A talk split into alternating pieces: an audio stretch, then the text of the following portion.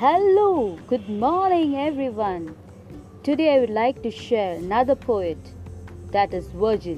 You know why is Virgil known as the greatest of the Roman poets? In October 70 BC, Publius Virgilius Maro, popularly known as Virgil, was born near Mantua in northern Italy.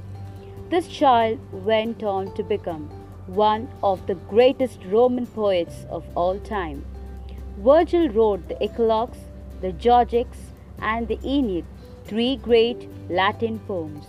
The Eclogues, otherwise known as Bucolics, was believed to be published between 39 BC and 30 BC.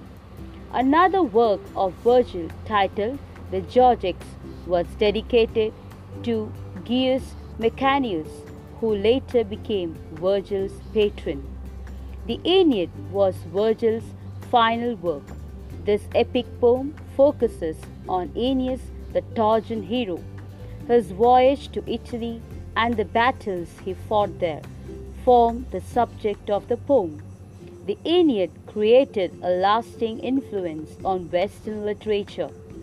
Dante made Virgil a character in his magnum opus, Divine Comedy, where Virgil guides Dante through hell and purgatory. Virgil is also believed to be the author of Appendix Virgiliana, a collection of minor poems. Is Sonia Jose signing off.